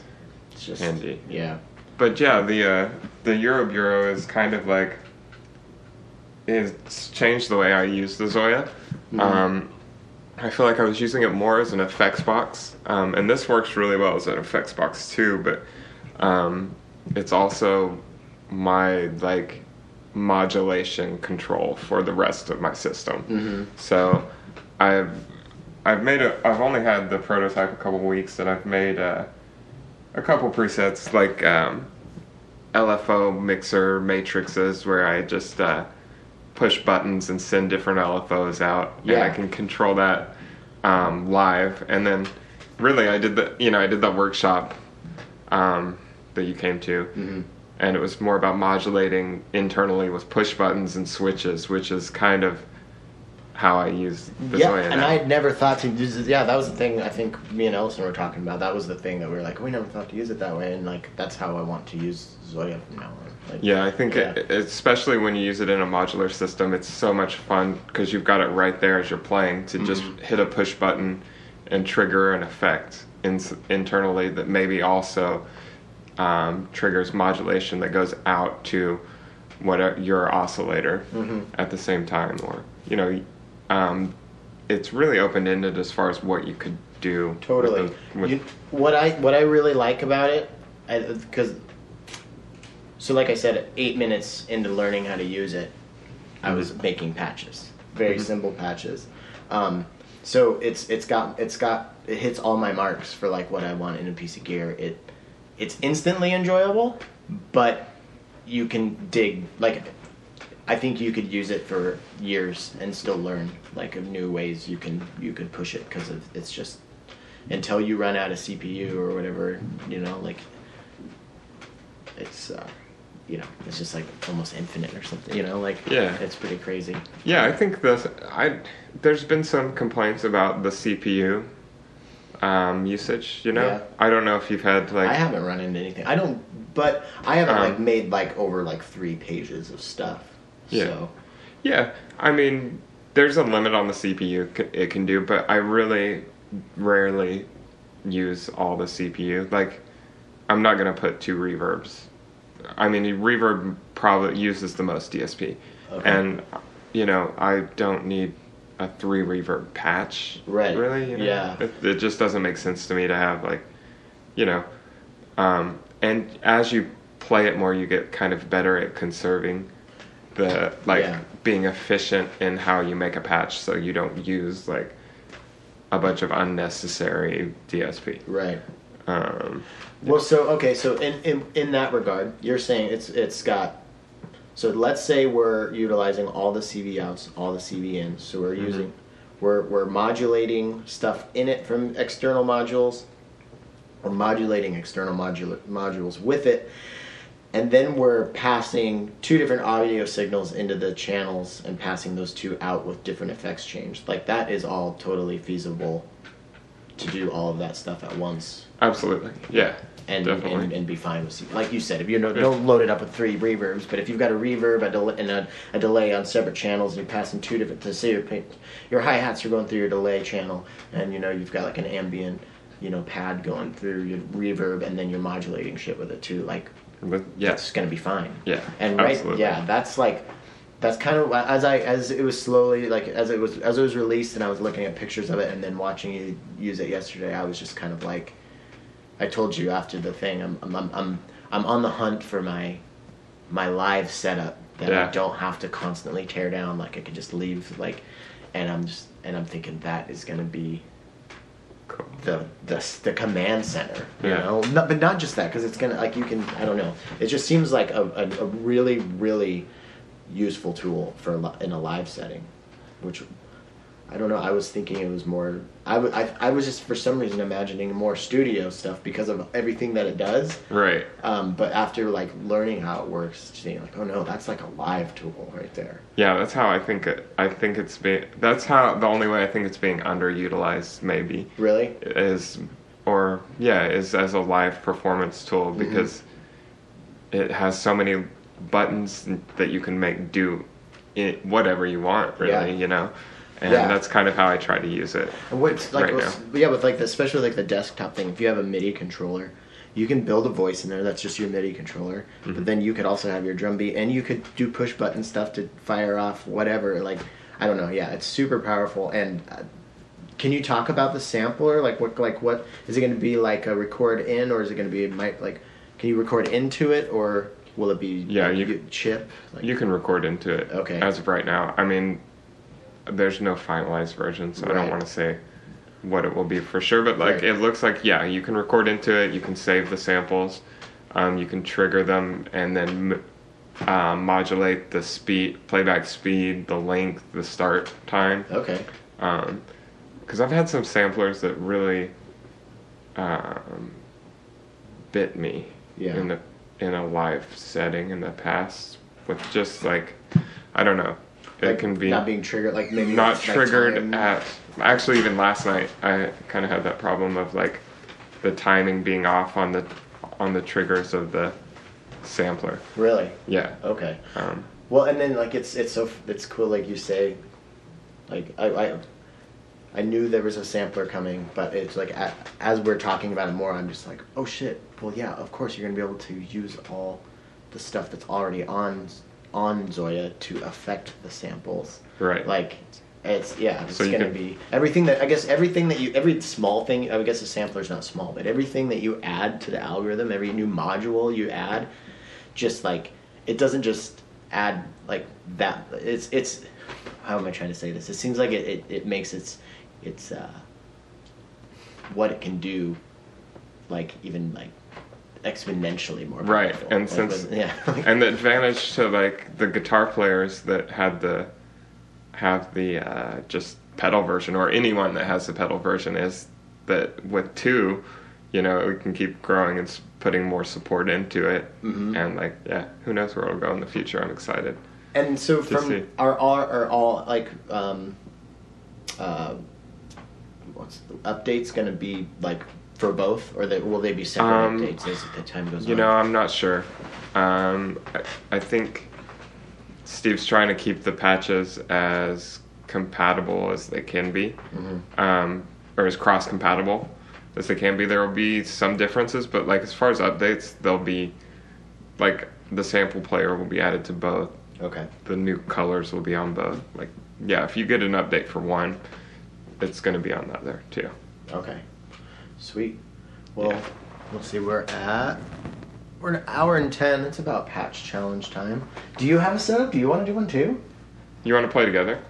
Oh shit! How does that work? I don't know. We'll I don't figure know. it out. We I could have a- just share clock and then we could just patch. Yeah, you want to go upstairs and do it? yeah. Yeah, let's Hold do on. it. Let me get let me get some. uh, Is there anything that you want to shout from the modular mountaintops before we're done?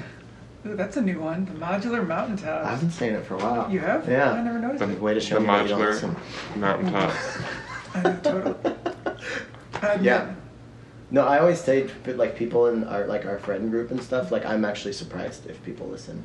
Like, I, do, I don't expect any of my friends or. I just people- never listen to anything all the way. Through. Yours is Yeah. honestly, yours is the Podular Podcast, and I can say this without any whatever.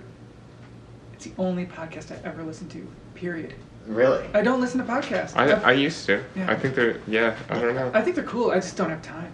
I don't either. And I love yours. I mean, you're re- well, whatever. You don't need to hear me. No, Like, no, I I, could give you you to just keep going. Keep going. Um, No, you're, you're good at you're good at what you do. Thank you. Yeah, yeah, and your voice is nice. No, thank Tim. you.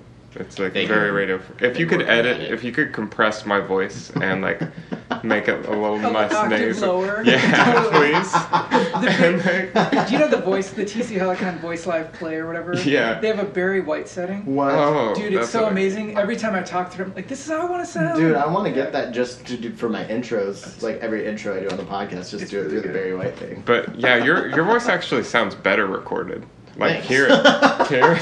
it sounds- Yeah, it does. It's true. like it's kind of annoying in conversation, but I only like listening to you over the air.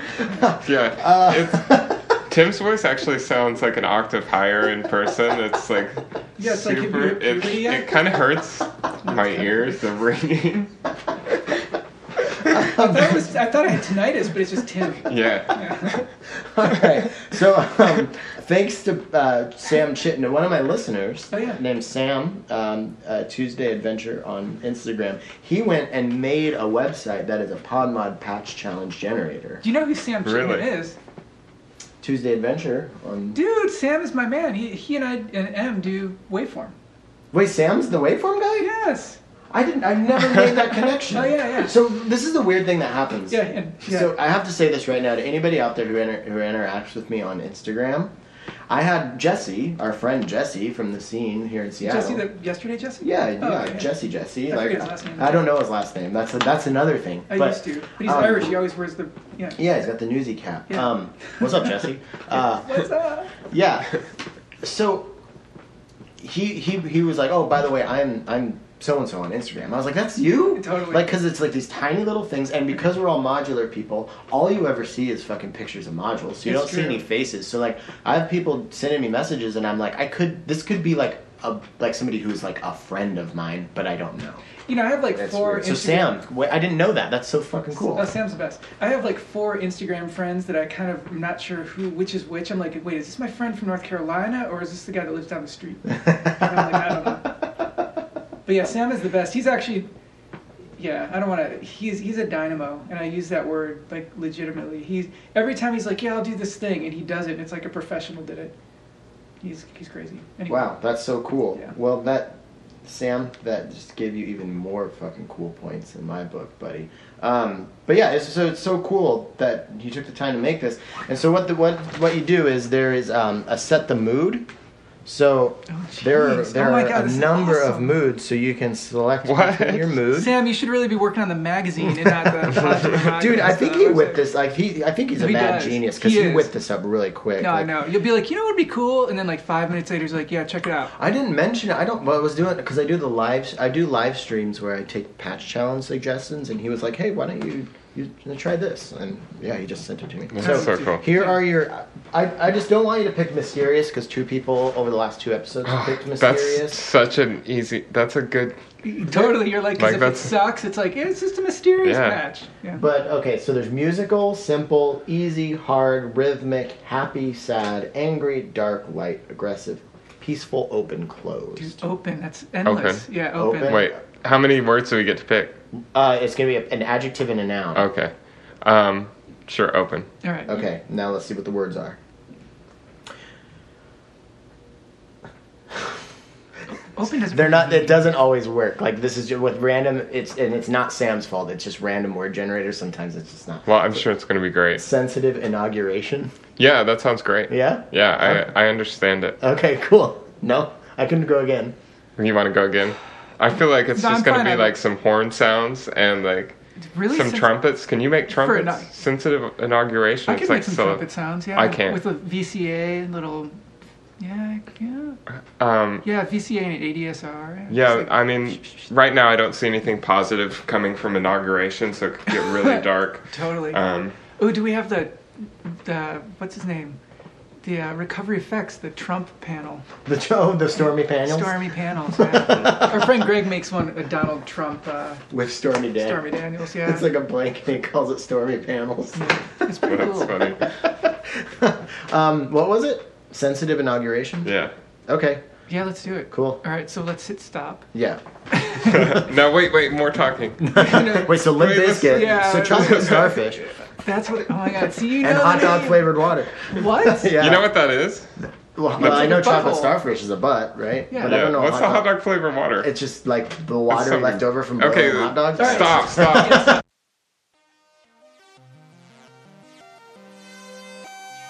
Before Mitch and Ellison get into their patch, I just want to take a moment to talk about After Later Audio.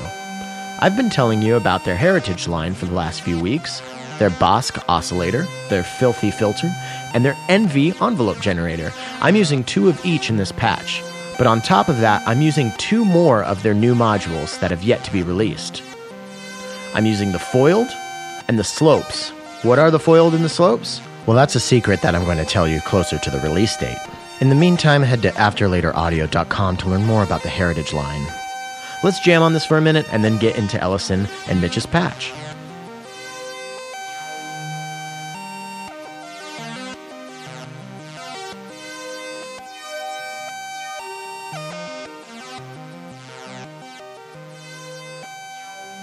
All right, here's Sensitive Inauguration by Mitch Lance and Ellison Wolf.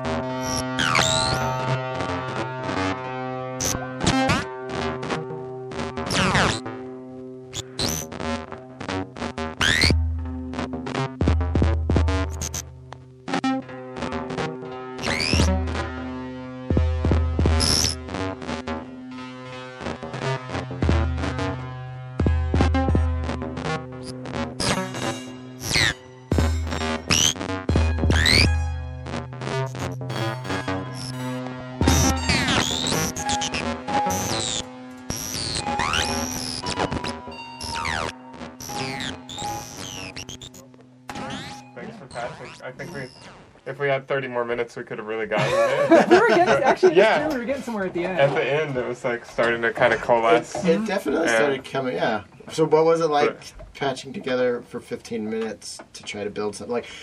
Especially weird because you're Mitch. You're already like patched. Yeah, I mean, bit. like you it's have a kind of pointless to wiggle unpatch because I've just got my triggers always patched to the same like Yeah. kind of places because I've just got a like this is just a performance kind of oriented rig, so it's always the same. Ellison, what was your experience? I was just trying to get some, a lot of ratcheting. Yeah. Actually, I just Yeah. wanted to ratchet the shit out of everything. That's Uh-huh. pretty much it. You guys had uh, a good blend of yeah, like abrasive and and melodic and like nice. You know, it's funny actually when I think about it. Like the reason it got better at the end, or at least my part, is because I got rid of most of the effects. I got rid of reverb and the delay, and it kind of cleaned it up. And so instead of just being this washy mess, it's like you could hear like the various rhythms, which were actually more interesting than the washy mess. Which I mm-hmm. like washy messes, but I don't think for rhythm it doesn't work as well for me. Yeah. Well, I have to also have to say like patching to with two people is difficult as it is. Yeah, patching two people who have maybe not patched together before in 15 minutes to create something is also really difficult. So, like like you guys were saying, it was starting to come together at the end. But like Yeah. you were saying, a joke in 30 minutes. But in 30 minutes, it probably would have been really really cool. Like Mm-hmm. it was like I liked it. I liked it more at the end. Like Mm-hmm. you know, it was like it was definitely starting to gel. Um, yeah, it was it was fun to watch too. Yeah, I, I I- never get to watch the because we always hang up Skype, and then they go make it, so it's cool to see. Yeah. I think um, I yeah I started to mute things at the end too, and I think that's one of the problems with just like modular having a lot of options for sound is you want to hear all these sounds, but then together, yeah, they just turn into a washy mess, Yeah. and um, Mm. like m- mutes are cool. Yeah. Actually, one of my favorite Yeah. patches that I made, I was testing out. God, which one was it? I think it was it was either the Mega Slope or it was this one. I can't remember. I think it was the Mega Slope, and I just had it running through something. It sounded kind of like a didgeridoo, Oh, and it sounded awesome. And so I recorded it. It's actually going to be up on the Waveform site. We're going to start doing like uh, audio and video samples of stuff, so you can hear like what we're doing for the reviews. oh, nice. And it was super simple. It was, I don't remember what it was. It was like the mega slope through probably the Geranalog, the uh, or the Uranalog Generate Three, and then maybe through something else. But it sounded so cool. It just had this great rhythm going, and it was it was super digging. Yeah, I mean it was awesome. And I feel like when I keep it simple, I'm I'm just better off. Me too. You know. I'm actually I'm so I'm, I'm creating this track right now. I'm like, um, for uh, the for the DIN label asked me to contribute to the tone science thing. Oh, so cool. I'm really excited about Oh, that. that's really cool. Yeah, and wa- Nice. yeah, and I want it to be like on like Yeah, as good. good as I can make it. Yeah. So I've been um, I've been doing multi-tracking with it, and I'm actually like building mini patches of stuff that I think sounds really cool, and letting that go, and then like adding and like fading from one thing to another, rather than trying to make one giant patch and record it all like Yeah, stereo. I'm like doing it piece by piece and like building it. Like, That's cool. Yeah, it's been a lot of fun. But like, my point is, is yeah, it's to build those little patches one by one. I'm keeping it more simple because I'm going with that approach, and they are turning out cooler because it's just like focus. I don't know, just the more time you spend on making like a one voice thing, maybe two modulations versus like really work for you, then it's yeah, it just stands out that much more. Well, I mean, it's kind of a jazz aesthetic too, like you know the silence in between the notes and all that stuff. And I don't think I think when you get involved in like a a patch, it's like for me, I just I lose the music part of it and just gain the patching part. Mm-hmm. And until I remember, like, yeah, like listen to it and see what you've got and see what you like, instead of just like, yeah, cool movement and all these modules and I'm modulating this and that. It's like my favorite patch I've done in the past month was like three modules Yep. and it was super simple and that was it. Yeah. So Well, thank you guys, Mitch. Thank you so much for your time. Thank you, thank you guys. Yeah. Thanks for having me. Uh huh. And is it, um, Um, where where do people go? Um, well, okay, so that's a very general question. yeah, Well, do you have- crazy. Do you have, Um, totally. so there's um for the zoyaimperfects.com um, there's not a Euroburo page yet but you can check out um, pretty much it works the same as the pedal version and the price hasn't been we haven't finalized the price we're thinking around 650 and about three months release time Uh-huh. um, okay. so So um, yeah Aprilish, maybe yeah Aprilish around six fifty. right Okay. Yeah. Um, and then if you have a ZOIA or end up getting the Euroburo, go to the um, what is the? It's on the Empress Effects website, right? Yeah, it ca- you can register your ZOIA. I think there's a link in the in the box. Okay. But- and that's how yeah. you vote. Put your uh, like if you want something, put it in there, and, and then and then go vote for the things that you Yeah. want, and you go can be. go vote this year. Yeah. your vote your vote matters at empresseffects.com. And it matters. for- Democracy. That's a good word. thing to put up there. And hopefully Yeah. we have a, a what was it An you inauguration? pay to vote though, so it's not really oh, really? very well. You got to buy the thing, so it's not really True. that democratic. Yeah, and hopefully we have a peaceful inauguration. well, at least you don't have any. Sensitive. sensitive. Yeah. Oh, hope- Th- there's not going to be any sense. There's no No, sensitivity in our government. no. anyway, No. regardless. Uh, Yeah, uh, that's I think maybe. Nor peace. Well, nor peace, yeah. Yeah. Anyway. Well, to end on a light That's note, um, Super Bowl Sunday. Yeah. Woo! No, I'm yeah, I got to get out of here because yes, I watch football. Don't don't get mad at me, guys. I know. I actually feel very conflicted about it after watching this documentary recently and all Yeah. the CTE stuff. Oh, it's so messed it's, up. it's really fucked up. Yeah. So I'm gonna watch this Super Bowl and then I'm done. Are you really? No, Yeah. I'm gonna. I'll probably still watch it. Yeah, I have guilt more because I, I like fo- watching football and I feel cheesy saying that out loud. I do too, but I also like watching action movies. Oh, and, me too. You know, so Born Identity. dude, um, I don't know. the I didn't. like, Born what? I fell asleep, but uh, the uh, the latest uh, Mission I fell Impossible. asleep. Oh, that one was good. amazing. Yeah. Really? Yeah. Cool. Tom Fallout? Cruise still Yeah. in it? Yeah. Yeah. Dude, he's like plastic at this point, but yeah, he's good. Yeah. Awesome. Yeah. I hope I grow old to become plastic. yeah. Me nice. too. I hope I, hope I can afford to become plastic. I wonder how Yeah. many more he's gonna do. I'll, I'll just be a robot. But, uh, totally. Is that Mitch? Kind of. yeah. Do you have any music you want anybody to Man, out? I'm not really promoting anything Okay. right now. Maybe except, soon. except for our patch Except- challenge. yeah, Yeah, Patch except for Challenge. Patch Download it. Yeah. 50 bucks on Bandcamp. Um, Mitch and I are going to be touring at the Yeah. local emporium near you yeah. All right. Thanks for joining us. in our Bye. Hon- in our Honda Escort. See ya.